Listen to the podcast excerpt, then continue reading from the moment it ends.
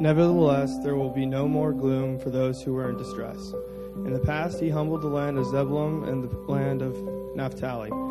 But in the future, he will honor Galilee of the nations. By the way of the sea, on the Jordan, the people walking in darkness have seen a great light. And on those living in the land of deep darkness, a light has dawned. And you have enlarged the nation and increased their joy. They rejoice before you as people rejoice at the harvest, as warriors rejoice when dividing the plunder.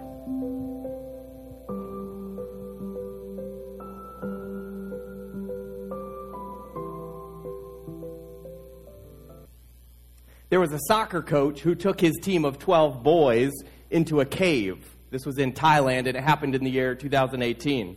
It was supposed to be a fun adventure. It was supposed to be exploring these underground tunnels. The coach had been there before. He had planned for about an hour spent with his team enjoying these sights. But that's not the way it turned out. Instead, they got trapped. You see, a, a monsoon flood began filling the passageways. It forced this terrified team to just go deeper and deeper and deeper, trying to find dry places in the cave. So there they were. They had gone two and a half miles deep in this cavernous, maze-like cave system. They are surrounded by rising water, and they're in total darkness. Now, the coach decided he was going to dive into the water. He was going to attempt to swim out, make it to the other side, go for help, get rescue, but he couldn't make it. And so he swam back to his team. All they could do then was to sit, to wait, to sit in the darkness, hoping for rescue, hoping that one day they would again see the light of day, but not knowing if that day would come. And as I share that, and maybe you remember that from the headlines, some of, for some of you, that might be your just worst nightmare. It's like being in a tight, confined space, deep underground, in total darkness. That like the kind of dark where you cannot see your hand in front of your face. And you've probably experienced that. Probably we all have at some point in our own homes when you get up in the middle of the night for some reason. There's no nightlight, or it's been unplugged, or it's mysteriously disappeared. So you're in the darkness, and you're groping around in the dark. And sometimes you you have uh, certain things that you felt for before. You're like, I just I know this door handle is here, and it's going to lead me to the hallway, or lead. But then you can't find it, and you're in the total darkness. You're just really disoriented, and you're frightened. And then sometimes when you do finally get the light on, you realize you were on the opposite wall. You'd gotten out of the other side of your bed. You were nowhere near when you even thought you were going to be. It's because when you're in total darkness, you can't see what you need to see. This is obvious. But when you were in darkness, there's a spiritual lesson here for us, by the way. You can't see what you need to see. Darkness is frightening. It's one of the most common fears, especially among young children. Darkness is frightening, and it causes us to lose hope. But as we begin our Christmas series this morning, we have this really good news. That in the birth of Jesus, it means that light has entered into our dark world. That he shines on all people. That he is the one who then gives us strength to walk through dark times. He gives us joy. He illuminates our way. He shines the light of life on us in the places that are dead. And that's just what we're going to talk about today. So let me introduce myself. I'm John, and I'm honored to serve as pastor here at M C A. I'm thrilled that you're with us, whether here in person or tuning in online. And I'm praying that through our time together, your heart grows stronger, that your faith grows deeper.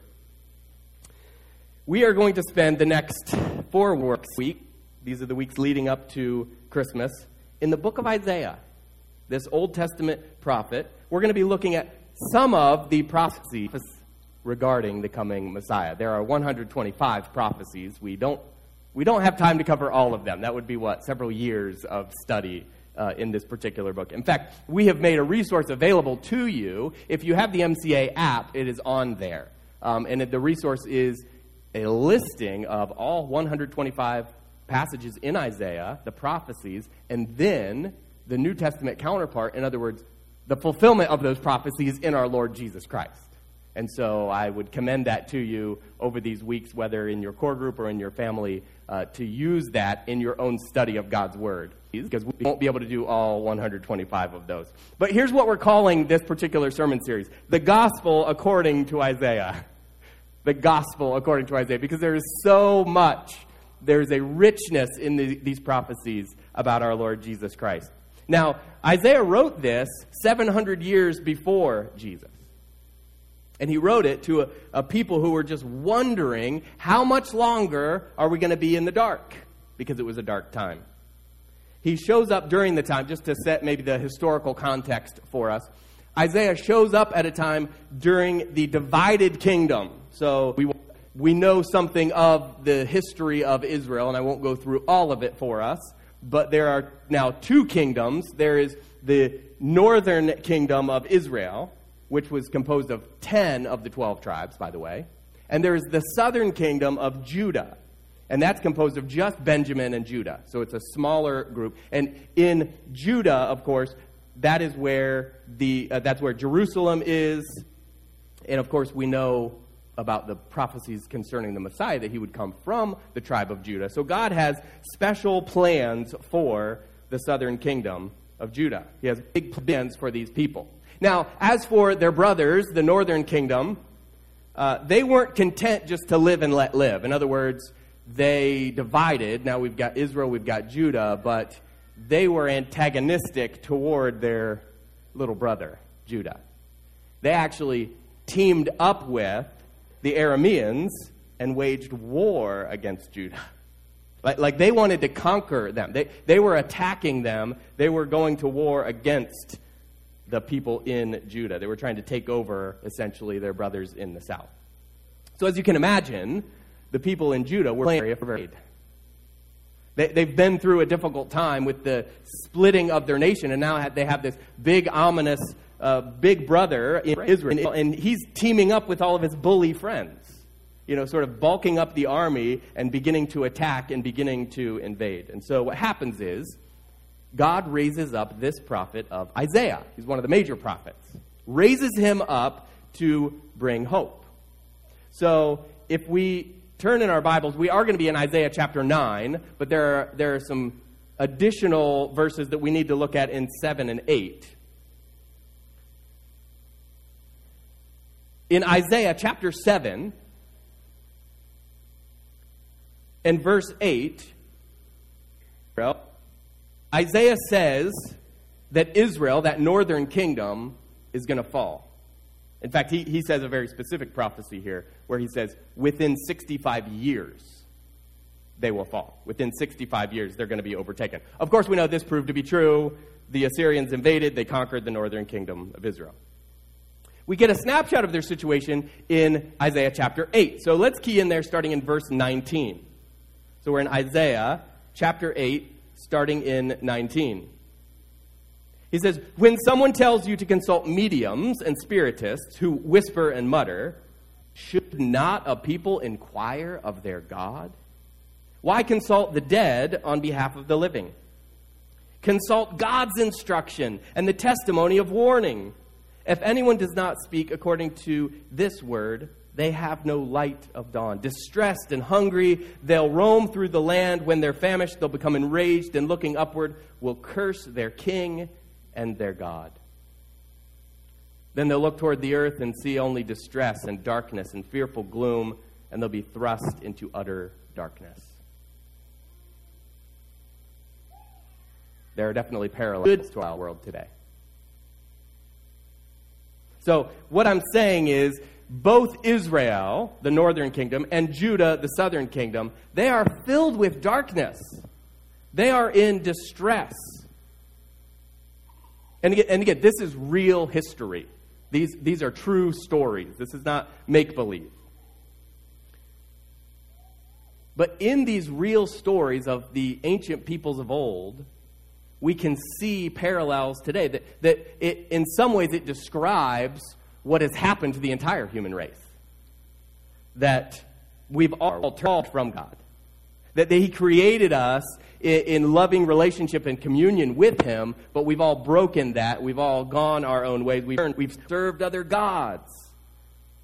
We have conflict one with another.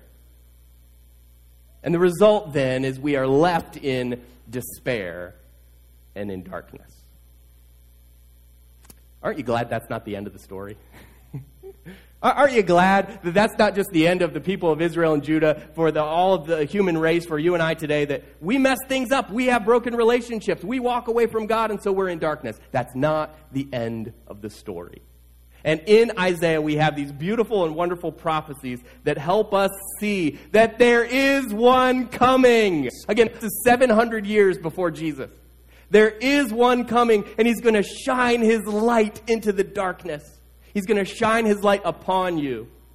And so let's turn into Isaiah chapter nine. These are the verses we heard just a moment ago. Nevertheless, in other words, so because of that passage we just read, that's the end of chapter eight. People have messed up. People are in darkness. Now chapter nine, nevertheless, like despite, but. This is a hinge. This is a thing to shift here. Nevertheless, there will be no more gloom for those who were in distress. In the past, He humbled the land of Zebulun and the land of Naphtali. But in the future, He will honor Galilee of the nations by the way of the sea beyond the Jordan. So let me just unpack this for us a little bit. So we've got these references to Zebulun and Naphtali. These were tribes from the northern kingdom of Israel. In other words, these are people in the north. They're in the region. Those two tribes in particular are in the region known as Galilee. Galilee was the northern part of the northern kingdom, about around the sea that happens to share that same name. So what do you think He's getting at here when He says that God is going to honor Galilee? Can you name any villages in Galilee? Like Nazareth? See, Jesus was from Nazareth. Jesus was a Galilean. He was from that area. And yet, if you know your scripture, and if you know the prophecies about the coming one that we are declaring, the gospel according to Isaiah, you say, well, wait a minute. God, the, the Messiah is going to be one through the line of David. He's going to come through the tribe of Judah. So you're talking, the Galilee is the northern part of the northern kingdom. Judah is in the southern kingdom. So how can that be? Well, here's what happened as we understand it from history. When the Assyrians came and conquered the northern kingdom, they overtook Galilee, of course, as part of that, and they left it empty. This is kind of a, a fascinating and unique move that wasn't often done for these people at this time. They didn't do the same necessarily for Samaria, which is another part of the northern kingdom. There was no, in Galilee, there was no remnant left behind. In Galilee, there was no occupation of the foreign troops. It was empty. It was silent and dark. This actually went on for hundreds of years, about six hundred years. This whole region, this whole land sat empty and silent. It was a wasteland. To be sure, in Second Kings chapter seventeen, we're told that there were resettlements in the land of Samaria, but Galilee isn't mentioned there. And, and really, we have to understand then, by the New Testament times, we have three regions in the nation of Israel. The area in the south, okay, so Judah would be sort of the Hebrew. Ju- uh, Judea would be more of the Greek term. It's the same thing, Judah, Judea. So Judea in the south, Samaria, that northern kingdom, right? But then you see Galilee in addition. So this, this is kind of the nation of Israel in Jesus' time would have been broken into these three parts. Judea, then Samaria, and then all the way up in the north. Galilee. This was the area that had been conquered by the Assyrians and just left. We don't care about this region. We're just going to leave it. Nobody there, nothing happening. But then shortly before the arrival of Jesus, there were some new settlements that began to appear in Galilee. And the people who settled there were not the exiles returning who had come from there, but they were Judeans. They were ones from the south. They were transplant families who were from Judah. These, these were not folks from Zebulun, from Naphtali. They're from the southern kingdom. And so we may not understand all of the reasons why. There are some, you know, you could use your imagination and think of some cool stories there of, of families striking out on, we're going to follow where God leads us. He's calling us to places that are that are distant, places that are a wasteland, to start something new. But these were families from Judah who began to settle and to replant, essentially, in Galilee. And so that's how Joseph ends up there. Joseph and Mary end up in Nazareth. They're not from the northern kingdom. They're from the south. They're from the house and line of David, but they're living in Nazareth. And in all of this, you can just see how time and time and time again, the prophecies about the Messiah are unfolding. So he's going to be from the tribe of Judah. He's going to be from the lineage of David. And yet, he's going to be from Nazareth. He's going to be like a shining light in Galilee. And so here's what I want to do with the rest of our time together. I, I want to I want to walk through these next couple of verses in Isaiah chapter nine. We're going to be in this same passage actually two weeks in a row. So so today and then next week we'll look at hopefully the next few verses. But I want to walk through this passage and consider this prophecy from Isaiah about Jesus, that he is the light of the world. And so what I want to share is three ways that Jesus lights our way. Three ways that we see from this passage that Jesus lights the way. The first is that the light of Jesus gives us joy. So these ancient peoples, wow, they only knew darkness and despair. They knew that it was because of their sin. Through the prophets, God had told them, you messed up. Wrath is coming. And you think about living in a We experienced this even in our own land during the Civil War. Brother fighting against brother. Families pitted against each other. And then you team up with the, with the enemy. You're like, we're really going to give it to you, Judah. We're going to team up with the Arameans. And then you're going to, you're going to go down. So you've got, you've got the enemy sort of crouching, ready to attack. The messiness of the divided kingdom. And it's into this mess that, that God sends this message of hope, of Jesus, of the Messiah, hundreds of years before he arrived. And so he, he says there very clearly in verse one, there will be no more gloom for those who are in distress. Now, I do recognize that we're beginning the month of December. And it's just this time of year where it's hard. We're, we're entering into a time of year in the Midwest where the weather is crummy, it's cold, and it's, it can be rainy and gloomy. And you tend not to travel as much during this time of year, so you tend not to see your loved ones or go to those warm, exotic locations or gather with friends or go out and do the things that you normally do quite as much. And so it can be painful when the holidays roll around. And I know, I know this situation. The holidays roll around and the kids and grandkids say, well, we're not going to come this year. Or when you just remember that loved one that you've lost. And you wish that that special person could be with you for Christmas and for the new year. And, and so I just recognized that this morning, that there can be a darkness even in this time of year, even in this season.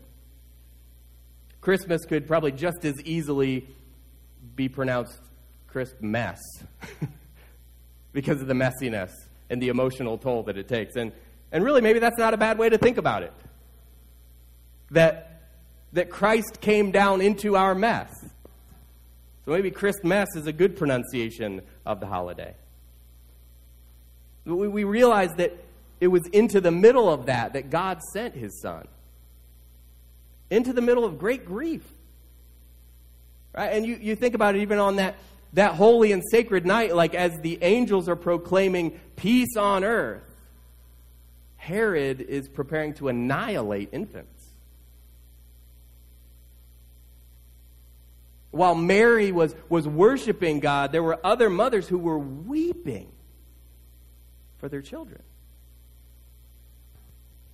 And yet, as we see here, jump down to verse three. You've enlarged the nations and increased their joy. They rejoice before you as a people rejoice at the harvest, right? He helps us. He gives us some, some word pictures here. When the harvest comes in and you see it's a bumper crop. When you see all of the goodness, when, when the land produces tenfold, and you know it's a successful year, we're going to be fed. We, we, we've got we've got an abundance, like you celebrate. It, just as people rejoice at the harvest, or as warriors rejoice when divided plunder. that, that one kind of smacks against some of our cultural sensibilities, I guess. But the idea is, we, we could say the team celebrating after the big win. And you're shouting and jumping and you're excited. Why is it? Because of what God has done. The light of Jesus gives us great joy. He shines in our dark places. So the second way that I want to mention that Jesus uh, lights the way is that the light of Jesus gives us sight. So we opened with this a few moments ago, this, this very common sense idea of when you're in the dark, you can't see what you need to see. This is the essential function of light would be to illuminate that which you need to see, to, to allow us to see what we couldn't see before. And so here's what Isaiah says. If we go to verse two, we're in Isaiah chapter nine. The people walking in darkness have seen a great light. On those living in the land of deep darkness, a light has dawned. Jesus turns our blindness into sight. Really, this is the express purpose of his coming, was to give sight to those who cannot see. He did it in a physical sense, but he also did it in a spiritual sense. Like, like Luke chapter four, when he reads from the scroll of, which prophet was it?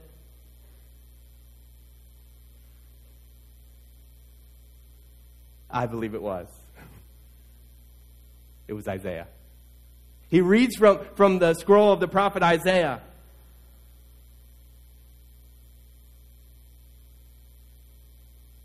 He came to proclaim freedom for the prisoners and recovery of sight for the blind. That's the express purpose of Jesus coming. You know, it's, it's not easy to believe without seeing. But that's what faith is. Did you hear what I said there? It's not easy to believe unless you've seen, but that's what faith is. And so for most people, they refuse to believe until they've seen. This is common in our world today. You know, the I'll believe it when I see it approach. I'll believe it when I see it. And yet the Bible tells us we walk by faith, not by sight.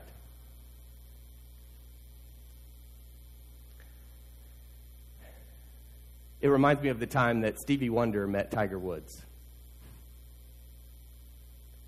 Well, inevitably, the two start talking about golf. And Tiger is just shocked to find that Stevie says he plays golf. He begins to say he's really good at golf. And Tiger's like, you got to tell me how you do this.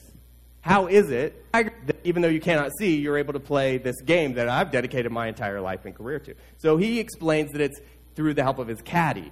That his caddy, he plays the ball, and that his caddy goes to where he needs to play the ball next, and he calls to him, and so he listens. So then he just simply plays the ball toward the voice of his caddy. Like, okay, that's simple. Then he goes, but what about putting?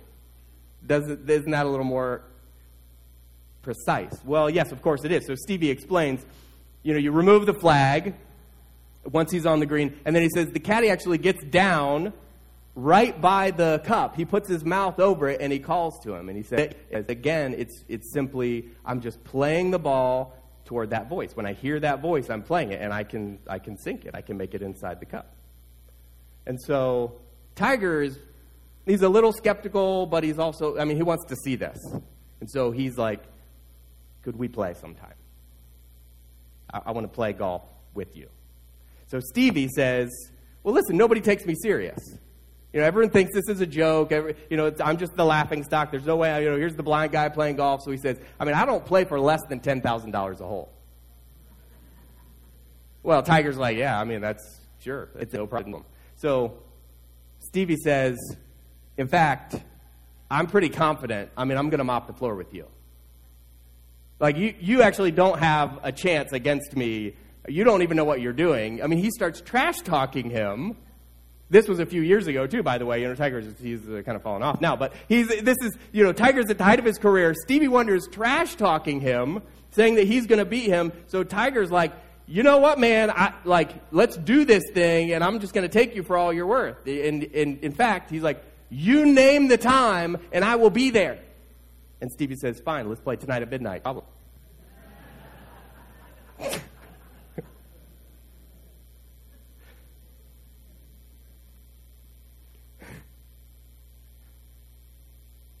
What great news we can celebrate today, that, that Jesus gives us sight.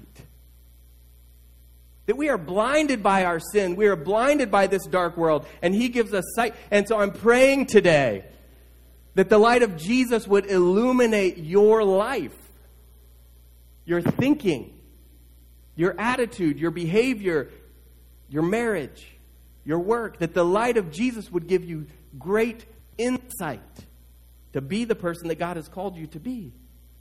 So let's look at a New Testament passage here in First Peter chapter one, verses eight and nine. Peter says, though you have not seen him, you love him. And even though you do not see him now, you believe in him and are filled with an inexpressible and glorious joy, for you are receiving the end result of your faith, the salvation of your souls. So don't live by that moniker of, I'll believe it when I see it. Instead, live this way, where you say, although I've not seen him, I love him. And in putting my trust in him, my soul is safe. What that means, of course, is we've got to admit to our own spiritual blindness. We've got to reach that point where we confess that we've done wrong, we've gone astray, we, we've allowed things to clutter our vision, and we need the light of Jesus to give us sight. Okay, one more thing that I want to share this morning as we're walking through this passage in Isaiah chapter nine. A third way that the birth of Jesus lights the way for our lives. It gives us the hope of eternal life. The hope of eternal life.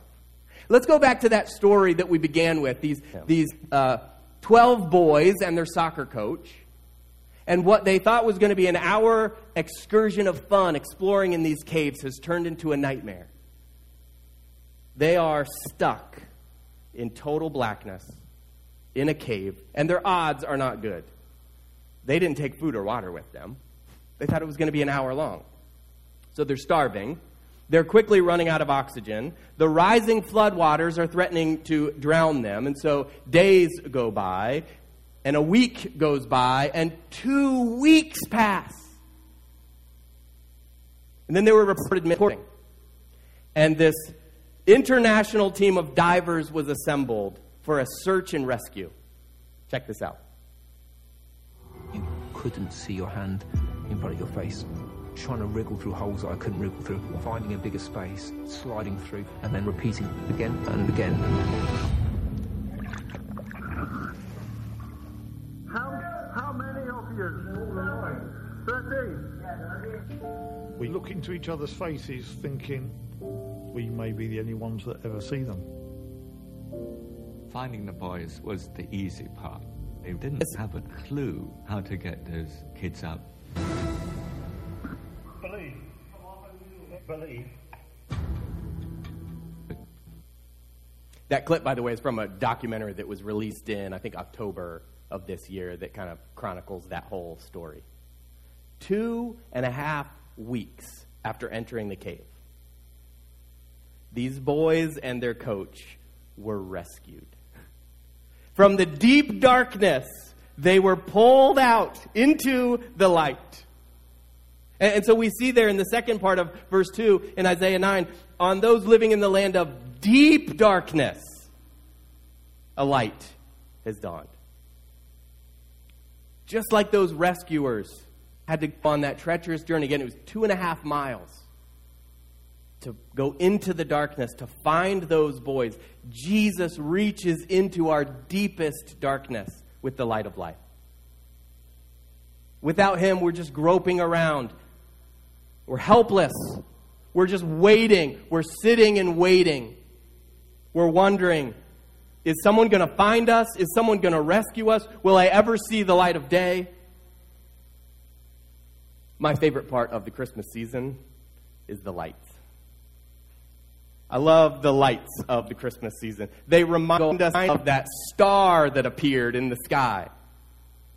It lit the way. It showed the Magi where the Messiah was. It represents Jesus as the light of the world. And so we read this in John one and verse nine. The true light that gives light to everyone was coming into the world. And so today, dear friends, we are invited to receive that light of life. That good news that because of the light of Jesus shining into our darkness, we have the hope of eternal life. And so we are invited to receive that today. Each and every one of us. Maybe you prayed the sinner's prayer when you were five years old. Maybe you did it last week. Maybe you never have. But each and every one of us today are invited. See, when, when we trust Jesus, here's what the Bible describes it as. When we trust in Jesus, we are transferred from the kingdom of darkness into the kingdom of light. We, we are given redemption only because of Jesus Christ and his shed blood. And so we say, Jesus, I am tired of living in the dark. dark. And again, I think each and every one of us today needs to pray this prayer. I'm tired of living in the dark, oh God. I confess my own sin. That I, that I stumble through life groping around in the dark. And so, God, I repent of how I've been living and thinking and behaving. And I thank you that you've reached into our world, into the darkness.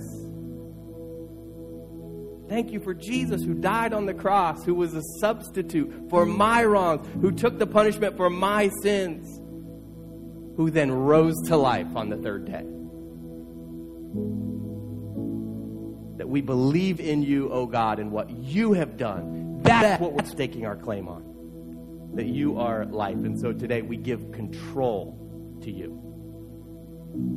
I think more than ever, the world needs to hear the message of Christmas. More than ever, the world needs to hear these ancient prophecies seven hundred years before he came. We're pointing to the light of the world, the Messiah, all fulfilled in the person of Jesus Christ. There's a lot of darkness in our world, ju- just like in Isaiah's time. There's a lot of darkness. People have walked away from God. People serve idols. Their, their lives, their resources, their affections are, are for other things. And it's evident to see that in people's lives. Family life is in disarray. Relationships are broken. Contempt for authority is rampant. Disrespect of the elderly. Violence, hatred, division. And so it's into this darkness that the light of Jesus shines. The Son of God, born into a world that's groping about in deep darkness. Before we conclude, I do want to invite you. We're going to have our prayer team available in the front after the service. Come and pray. We'd love to bless you. We'd love to go with you before God's throne of grace. Whatever burden you're carrying, whatever dark place needs light shined on it, we would love to minister to you and come alongside you today. So we're entering the Christmas season. And I do want to issue season's greetings and blessings, that in this season it wouldn't be about the busyness, but reflecting deeply on the coming of the Christ child, the one who is the light of the world, that, that the light of the world shines on all people, not just a certain group, not just a certain nation, but on all people. He then gives us strength to walk through those dark times. So no matter how dark the night, no matter how despairing your circumstances, Jesus is here, and he is the light of the world. Let's pray.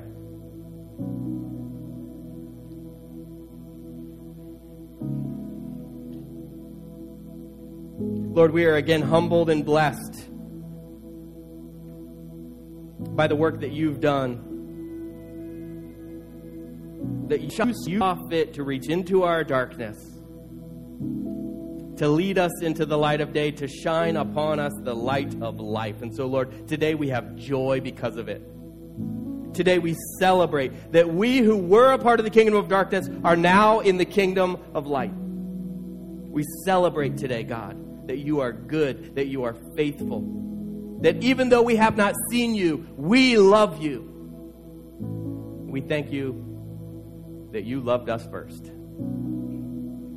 And I pray that you would seal these things in our heart, and that you would help us by your Holy Spirit to live these things out in the coming days and weeks, and in this season that can be so dark. Thank you, Jesus, light of the world. Shine upon us, we pray. In your name, amen.